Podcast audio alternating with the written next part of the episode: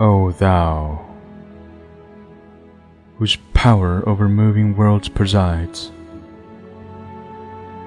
whose voice created, and whose wisdom guides.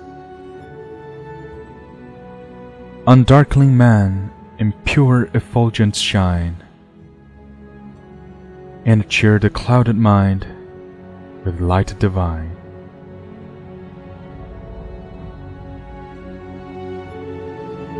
Tis thine alone to calm the pious breast with silent confidence and holy rest.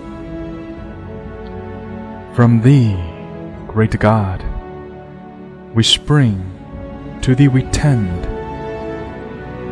Path, motive, guide, original, and end.